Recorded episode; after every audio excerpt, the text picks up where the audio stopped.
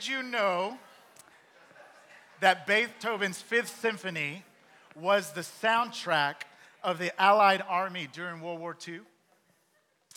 In 1941, Prime Minister Winston Churchill launched a campaign that he called V for Victory. And it was the most successful propaganda campaign uh, in history. You see, Churchill was known for two things. First, he was known for a cigar that he had always at the ready to, uh, to, to puff. And then he was also known for uh, a sign that he would throw up, and that is a uh, two fingers with his palm outward. And um, John Lennon in 1960s popularized it as the peace sign. But make no mistake about it that when Winston Churchill actually started this in the 1940s, it wasn't a sign of peace, it was a sign of victory. And as anytime you see videos or pictures of him, he is either walking out of Parliament or he's walking out of the Prime Minister's house or he's getting out of a car. He would always flash the sign with a big jovial smile, but it wasn't peace during a time of war. It was to remind everyone of the Allied uh, side there's victory.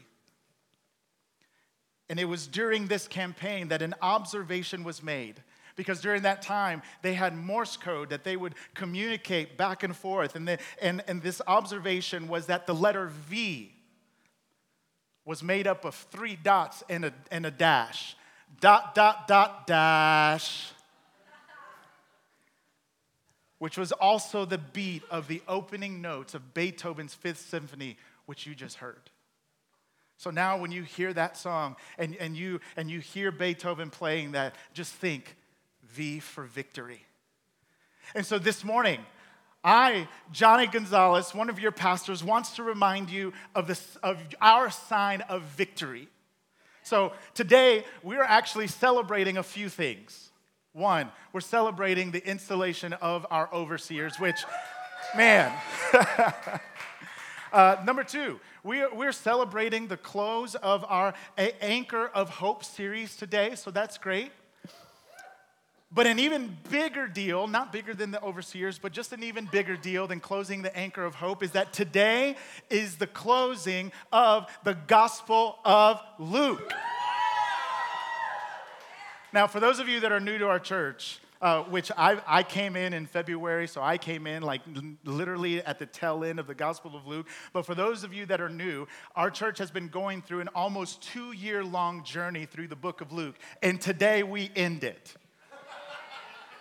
And I, and I don't mean that in a negative way. Let, that's something to celebrate, to celebrate the perseverance through a gospel where we have taken the time to go through, whether that's line by line or chapter by chapter or, uh, or section by section, depending on, on what we were teaching on during that time. But it is the end of the Gospel of Luke today. And fittingly, we are uh, going to be talking about the resurrection, our sign of victory.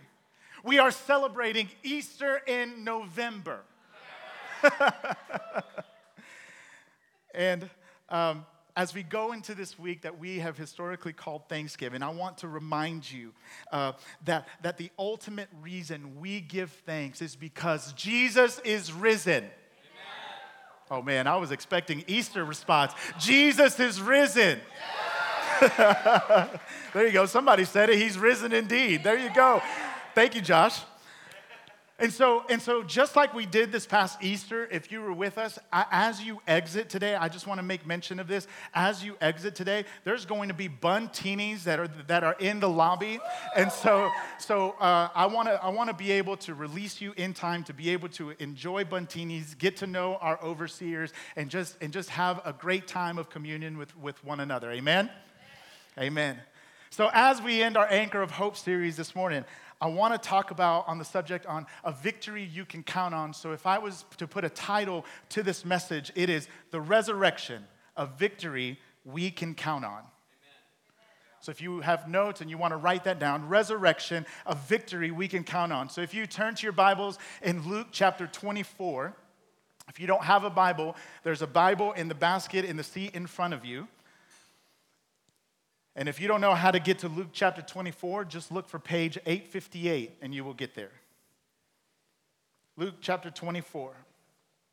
So, as you turn there, uh, in Luke 24, there are three specific moments that provoke three specific questions.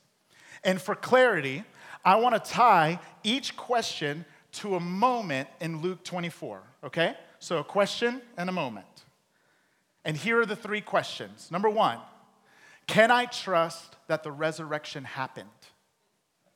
Number two, why is the resurrection an anchor of hope or a victory we can count on? And what are the implications of the resurrection on my life today? Three big questions that we're to tackle in the next three hours. No, I'm kidding.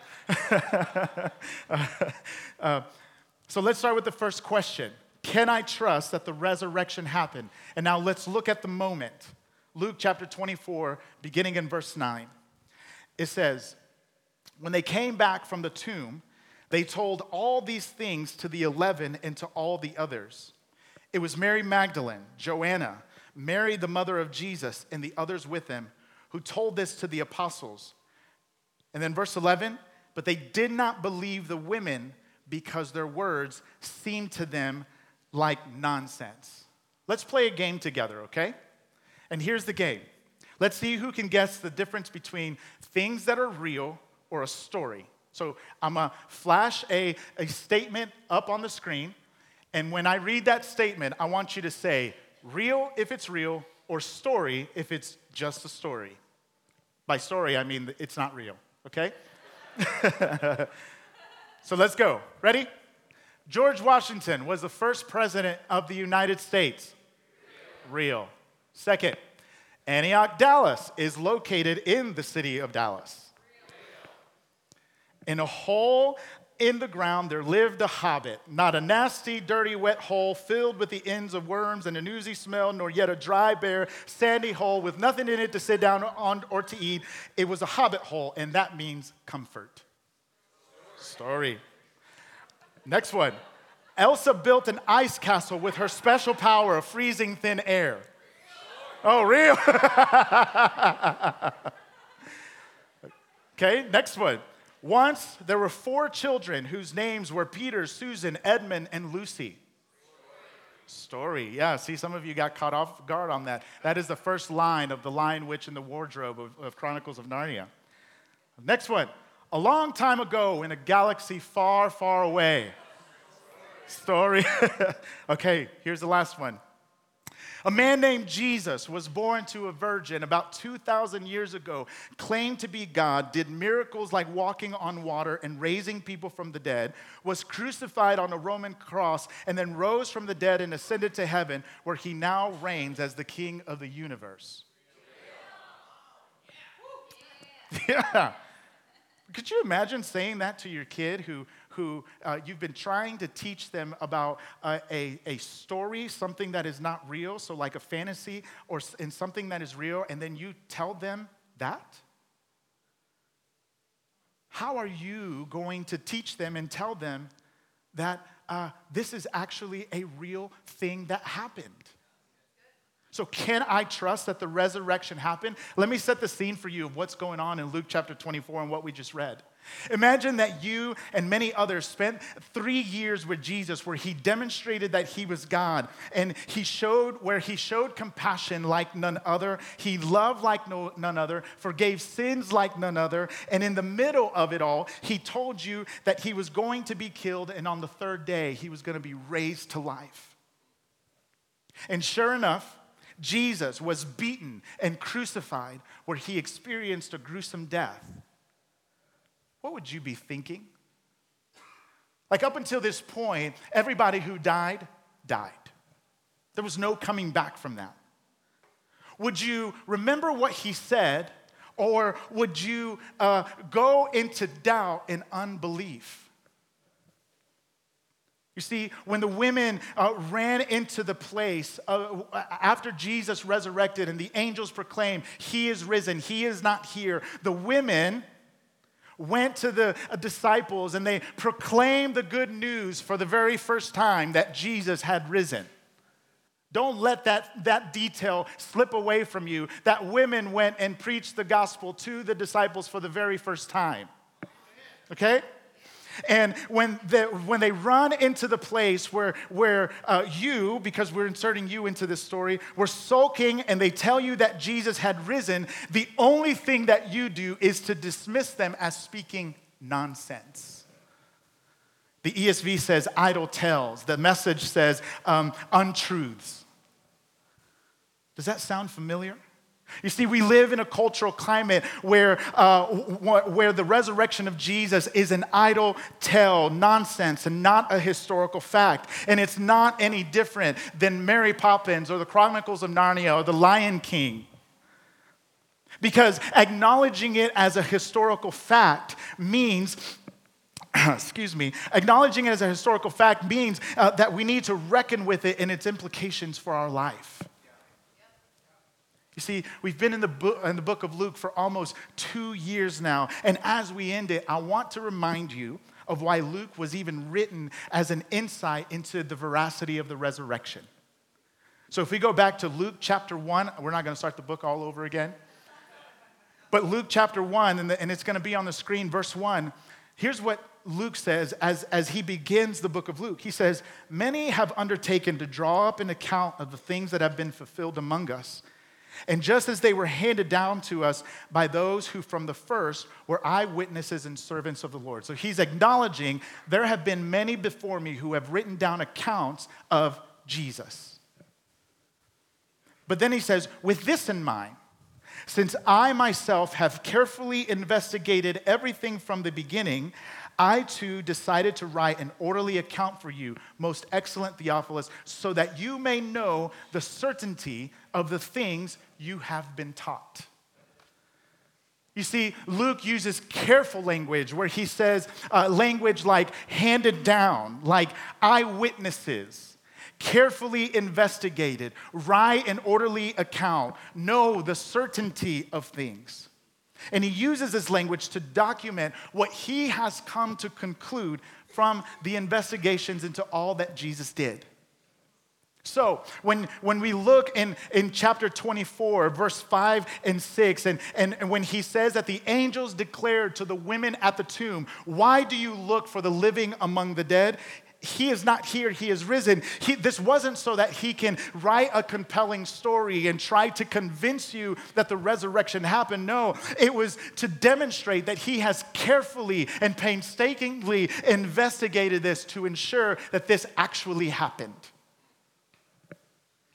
Luke also documents when, when Jesus appears to the disciples, and beginning in verse 36, post resurrection, Jesus shows up um, and engages their doubts by having them look and, and, and touch his hands and feet, and he begins to eat dinner with them, confirming that he, was, he wasn't a ghost. So when we read this, we can know that Luke carefully investigated to ensure certainty. Okay? So, but is it enough to believe the writings of one man on something so vital to our faith? Perhaps within the Bible, the most compelling evidence that these events actually took place is within a widely accepted fact that uh, uh, about the New Testament and Paul. Now, bear with me for a little bit, okay?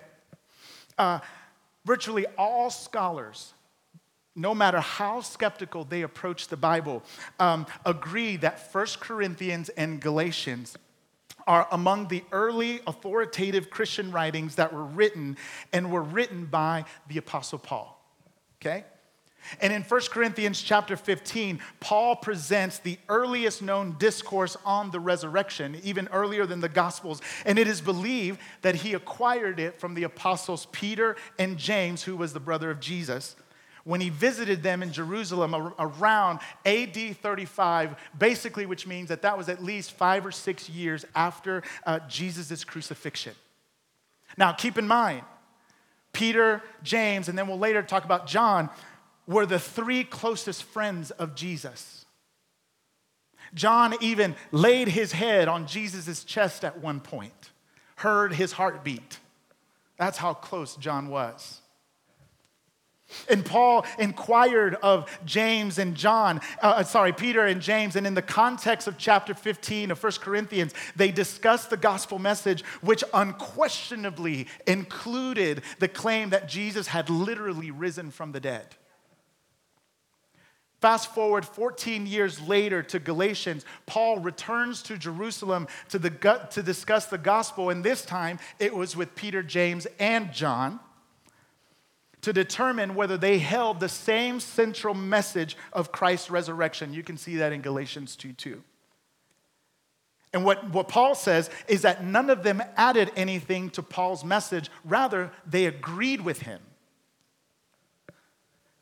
And so take it from Paul, though, okay? He was beaten, put in jail, he was bitten by a viper. He was shipwrecked. He was, etc., etc., etc., all for the sake of preaching the gospel. And then in, in Galatians 2 2, he says that he met with James, Peter, and John because, because I don't know if this sounds like you, but this sounds like me. It says, I wanted to be sure. I was not running and had not been running my race in vain. I wanted to be sure that the lashings that I was getting wasn't, wasn't uh, due to a man who actually did not resurrect. And thanks be to God that whenever he talked to Peter, James, and John, they were able to confirm that Jesus indeed had resurrected. And so he says, All the more I will boast in my weaknesses for the sake of knowing Jesus, because he is alive and well. so I know what you're saying as you're sitting there and you're saying, Johnny, I, I hear what you're saying, but I'm questioning the validity of the scriptures as a whole. Now, how can I know that the scriptures are true? Now, that would actually take another hour or so to be able to talk through that. So, this is not that kind of message today. That's a great question. I'm glad you asked it. But here's what I want to do I want to encourage you uh, to choose to start somewhere and not just to stay in your doubt. Okay? Don't, don't stay in your doubt. Start somewhere. And so I actually want to give you just three resources, easy resources that are approachable. If you ever had this question, you can say, How can I trust that the scriptures are true? And the first one is a documentary. The documentary, Lauren and I actually went on a date night to watch this documentary at the movie theater. Yeah, pastor. no, I'm kidding. that documentary is called Fragments of Truth, and Craig Evans goes through an, a brilliant dis- discussion, and it's done very well. I wouldn't put a cheesy documentary in front of you. Um, this is done very well, and it's called Fragments of Truth, and it's basically going through why or, or, or why the scriptures are reliable. It's, it's wonderful. I want to give you a practice. Here's the practice read the Bible. Now, I didn't say read the Bible and believe it. I'm simply just asking you to read the Bible. And if you don't have a Bible, the Bible that you just got from uh, under your seat, that is our gift to you if you don't have one. And all I'm asking you is to practice reading the Bible. And then the third one, you're saying, Johnny, I need a book. Give me a book. I'll give you a book. Uh, why, uh, I can't see that on the screen here. So, Why Trust the Bible by Greg Gilbert is a very easy, approachable read. And in there, uh, you, you can read through why uh, the, the Bible is reliable and why we can trust the Bible. So, I wanted to give you that to be able to answer that question. But here at Antioch Dallas, if you go out on our webpage, this is what it says that we believe that the Bible is the inspired, authoritative, living, eternally reliable Word of God. And it is our rule of faith and practice and necessary to our daily lives. And so, everything that we read in this word, we are going to believe it. Everything that we read in this word, we're going to practice it. Everything that we read, we say, hey, uh, Luke painstakingly went through and documented this thing. So, can I trust that the resurrection happened? Yes. So let's go to our second question. Why is the resurrection a victory we can count on? So that's our second question. Why is the resurrection a victory we can count on? On And the, and the moment that I want to uh, call out to you is uh, verse 36 of Luke chapter 24. And it says this that while they were still talking about this, Jesus himself stood among them and he said this to them Peace be with you. You see, when Jesus was resurrected, hope was restored. Because when Jesus enters into this room where, where they, they were on pins and needles because they had heard that maybe Jesus had resurrected and they still wasn't, weren't sure because they, they hadn't seen him and did he really rise from the dead or, or is he still dead? And, and they were still in their turmoil or they were still there. When Jesus enters in, he enters in with peace and he's announcing that the kingdom of God has come into a broken world. And what he said is, Peace be with you. See, when he enters in and post resurrection comes up, uh, God comes and he rules over all. And those who believe in God inherit his kingdom and they reign with him and he gives us eternal life. That's what, at the time, the disciples were looking forward to. But when Jesus resurrected, what was to come came to be. What, uh, the, what was to come came to be, where the blind receive sight, where lame walk, the sick are healed, the deaf hear, and death is defeated. Sin is defeated. Satan is defeated. And we don't have to wait for a coming Messiah that is dry, coming down from the clouds, but instead, he resurrected, and in that moment, what was to come came to be. Now, I don't want to gloss over this uh, sin is defeated and death is defeated and Satan is defeated because all of us have or at some point will experience the pain of the brokenness of this world. And as I was preparing this message and I was preaching it to Lauren, she said, she said this. She goes, Johnny, now I know everybody's waiting for Lauren comments because they're awesome. she says, Johnny, I don't think you have to convince anyone that they need hope. We are all aware that we need more of it.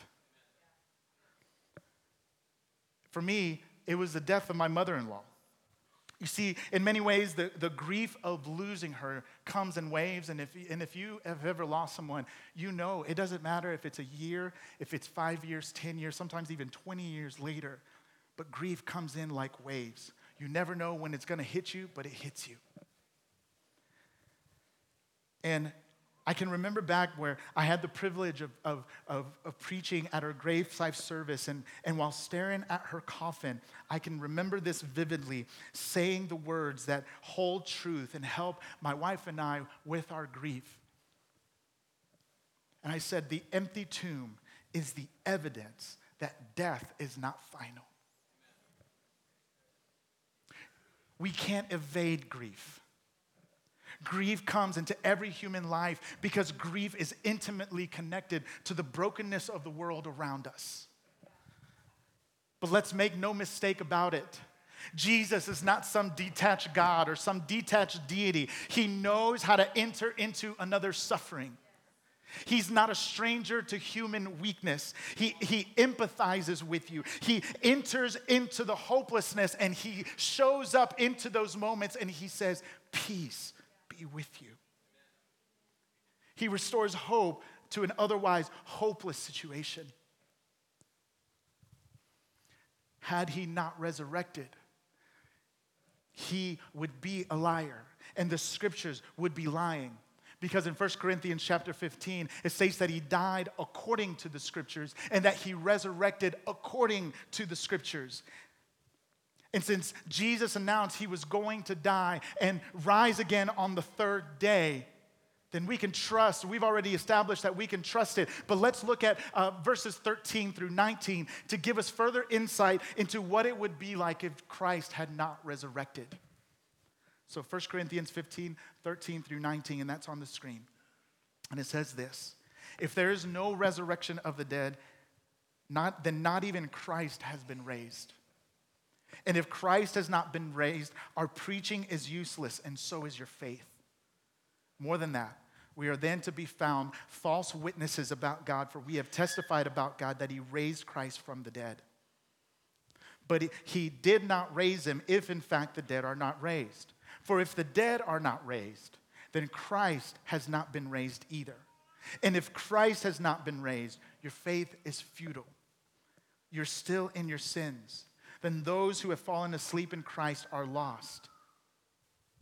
If only for this life we have hope in Christ, we are of all people most be pitied, to be pitied. Had Christ not resurrected, Paul says that our preaching is useless. I might as well go home. Our faith is in vain. What you believe is for no reason. We are misrepresenting God because he says uh, that, that uh, sorry, uh, if Christ has not raised, uh, th- there it is. Um, oh man, that's verse, hmm, hmm. verse 15. There it is. More than that, then we're found to be false witnesses about God. Faith is futile and we're still in our sins, according to verse 17. And then verse 19, we are most to be pitied if we only have hope in this life. You see, the very essence of faith is a confidence of what we hope for and an assurance of what we do not see. And see, I'm not talking about some kind of ethereal faith, or uh, but a, a, as as Daniel Roby uh, said to us as he was preaching to us the other day, um, f- it's a faith that works. It's a faith that knows that God is working in our lives. He's transforming us and He's tethering our belief to His person and power. It's a faith that I can remain steady and knowing that there is hope for my future because Jesus has resurrected. And if He has resurrected, then I know that He is able to step into the faith that I have, that He is working in me, and that He's drawing me closer to Him that he is helping me as a, as a friend to engage with my friends and to be able to love them and to love those that don't know Jesus because of, of the future hope that I know he's coming back again. It's a faith that helps me engage with my children and, and, to, and to work, I mean, hard at being able to train them in righteousness, all because of what Jesus did. It's an ability for me whenever I was single to remain content in my singleness because I knew that there was a hope that is not necessarily found in someone, but it's found in Jesus. And that's not to gloss over the fact that there was pain in my heart because I was desiring uh, to be with someone. It's a faith that leads us into this next season of Advent that we're entering into and beginning next Sunday. Because he resurrected, we know that he is faithful to his word. And not only did he declare that he would resurrect, but he's also announced that he's coming again. So don't fear, don't falter, don't get impatient because he's coming back again. And, and that's what we're going to be celebrating beginning next Sunday. That, we, that the people of God were, were wanting a Messiah to come, and he came. And now we, as the people of God in this time, are waiting for his image imminent return. Man. All right. So it is because of that hope that we have that we have a victory that we can count on. We can fl- flash our peace, our, not our peace sign, but our victory sign. And we can say, victory in Jesus' name. But, Johnny, you're saying now, what are the implications of the resurrection on my life today? Thanks for asking. We're going into our third and final question. What are the implications of the resurrection on my life today? And so I actually want to give you two moments where there's an invitation into participation. Two moments of an invitation into participation. The first moment is found beginning in verse uh, 28. And it says this As they approached the village to which they were going, Jesus continued on as if, as if he were going farther. But they urged him strongly Stay with us, for it is nearly evening. The day is almost over. So he went in to stay with them. When he was at the table with them, he took bread, gave thanks, broke it, and began to give it to them. Then their eyes were opened and they recognized him. You see, uh, in, in this particular portion of scripture, Jesus appears to them as they walk from Jerusalem to Emmaus, which was a seven mile stretch of road. And beginning with Moses and the prophets, Jesus began to explain to Cleopas and his friend uh, what was said in all of Scripture concerning himself that later on Cleopas and his friend said, Did not our hearts burn while he was talking? And whenever they got to Cleopas, Cleopas's and his friend's house, Jesus acted as if he were going to keep going. And Cleopas and his friend urged him to, and said, Stay with us. I want to argue that it was whenever Jesus was invited into their home and eating at their table when they realized that the man sitting in front of them was Jesus who had resurrected. So, what is the implication of the resurrection on my life today? I, you, must invite him into the pain, the disappointment, marriage, relationships, parenting, work. It's essentially inviting him into life. And I must invite him in to participate in the restoration of my life. You see, there's something common that in, the, in, in human societies everywhere that is lodged deep. I mean, it goes deep. That reaches anxiously for a world outside of, outside of our actual experiences, that's something that is not quite of this earth, where we're looking and seeking for the highest degrees of justice and peace.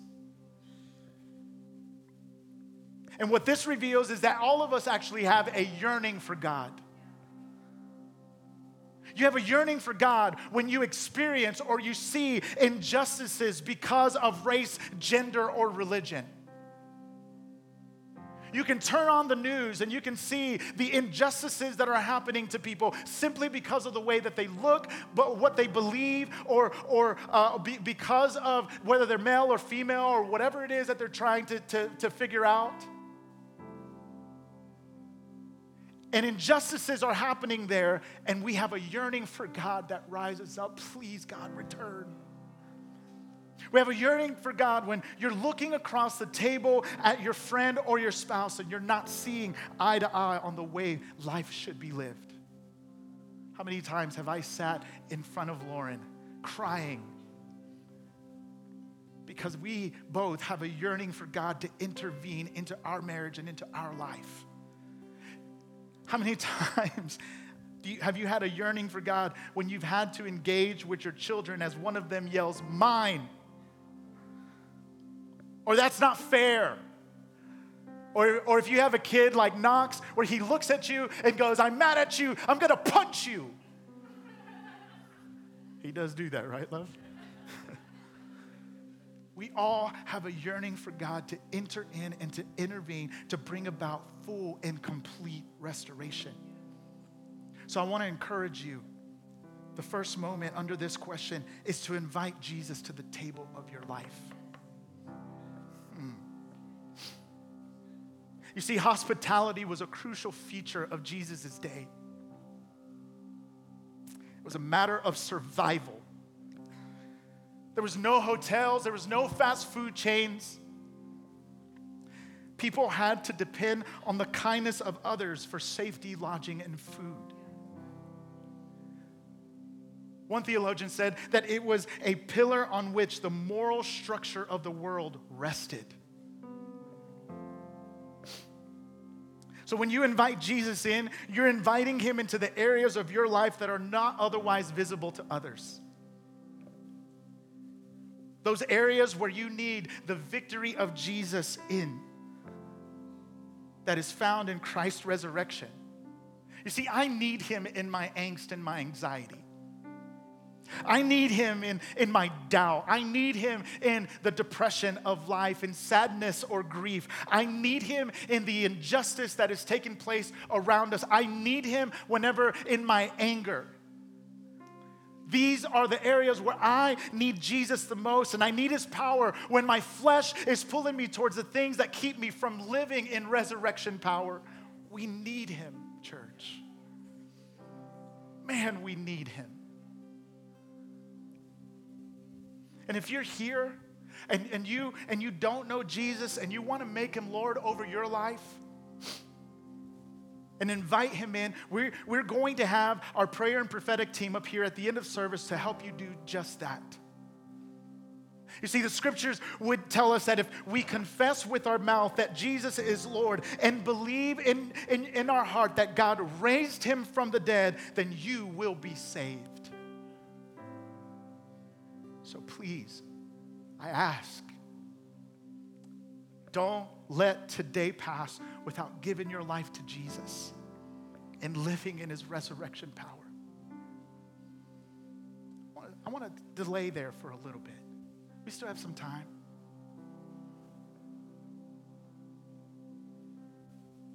Take an inventory. Where do I need Jesus? Where do I need to invite him in?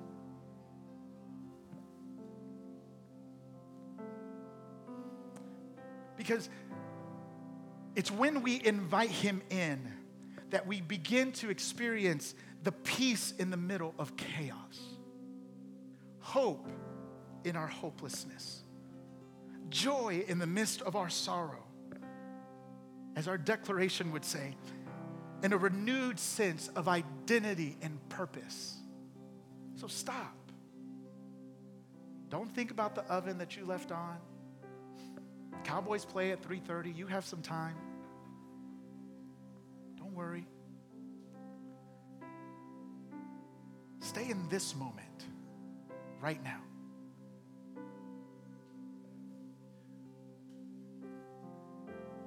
Invite Jesus in.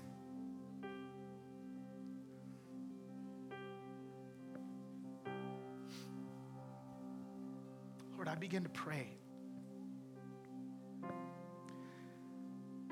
people this morning that we would not be afraid for you to enter into these places of our life and say, Peace be with you. That your resurrection power and peace would fill our hearts. If there's anyone in here who is needing to know you, that you, your Holy Spirit, would draw them unto you.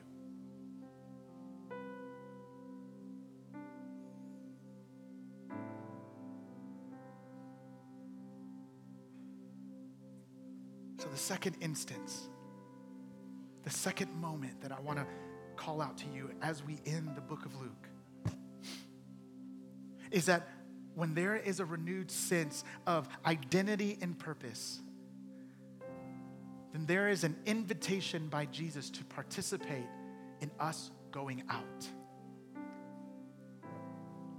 So, Luke chapter 24, beginning in verse 45. And I don't want to let this moment pass, but, but I do want to begin to enter into a time of celebration because all of this is a cause to celebrate. Because beginning in verse 45, it says, Then he opened their minds. So this is, uh, well, let me read it. Then he opened their minds so they could understand the scriptures. And he told them, This is what is written.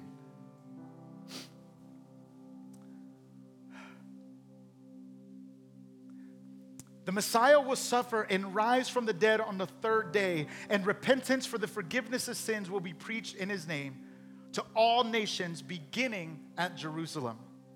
You are witnesses of these things, and I'm going to send you what my Father has promised, but stay in the city until you have been clothed in, with power from on high. Because you see, if I need Jesus in, in, in, in, in, the most in areas not otherwise visible to others, then there are others who have those areas as well. You see, by virtue of the fact that Jesus said that the forgiveness of sins will be preached in his name to all nations, he is inviting the disciples at that point into participating in preaching the good news to all nations within the Antioch movement, which you've heard already by installing some of these um, uh, overseers, we have a mission where we say that we are going to go to the ST of the uttermost. Specific to us in Dallas, we're going to be on mission to build his kingdom in our city, nation, and nations of the earth. Because we're going to go into the city, nation, and nations of the earth preaching repentance for the forgiveness of sins. Because when Jesus resurrected and he ascended, he did not leave us as orphans. No, he didn't leave us alone. He sent us the Holy Spirit. And, and, and, and, Paul in Romans says that if the Spirit of Him who raised Christ from the dead is living in you, He who raised Christ from the dead will also give life to your mortal bodies because of His Spirit who lives in you. And I don't want to start the book of Acts today either. But Luke, who also wrote the book of Acts, said in Acts 1 8, that you shall receive power when the Holy Spirit has come upon you, and you will be witnesses in Jerusalem, Judea, and Samaria, and even unto the ends of the earth. And so we are, uh, the Holy Spirit was sent to empower us to be witnesses of the resurrection power of Jesus, to expand his kingdom.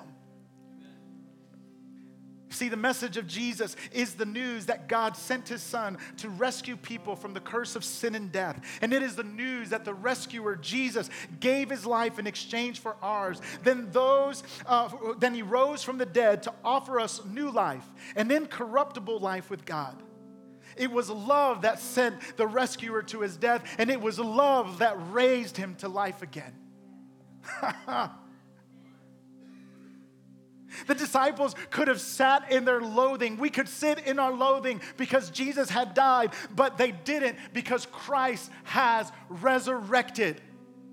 Instead, they couldn't stay there. They had to go out and tell others of the good news and go out and make disciples.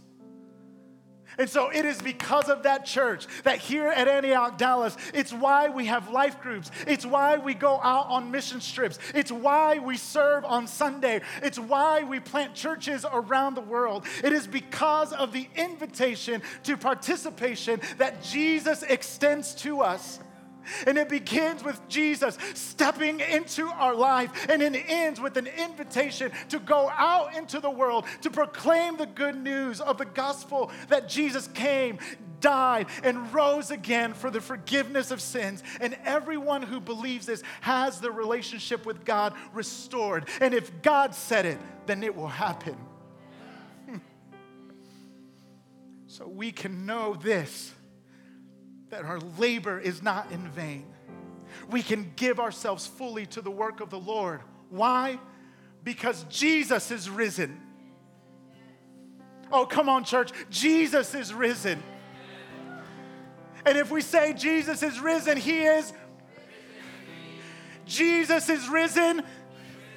Oh, come on. I want you to say it like you believe it. If Jesus is risen, if Jesus is risen, I said, if Jesus is risen, yeah.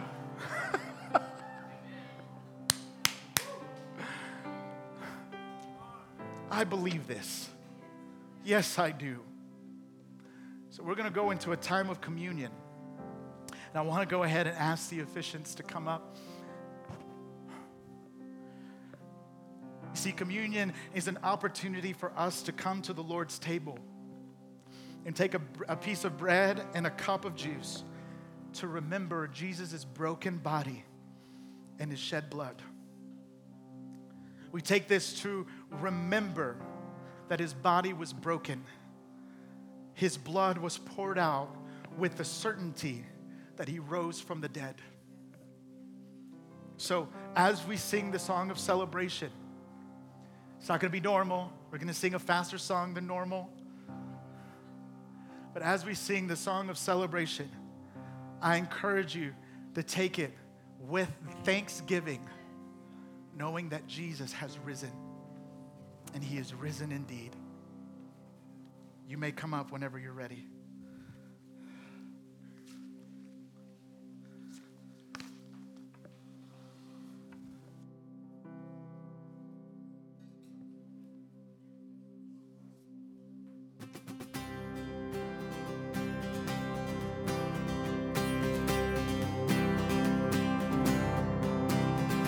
Was buried beneath my shame.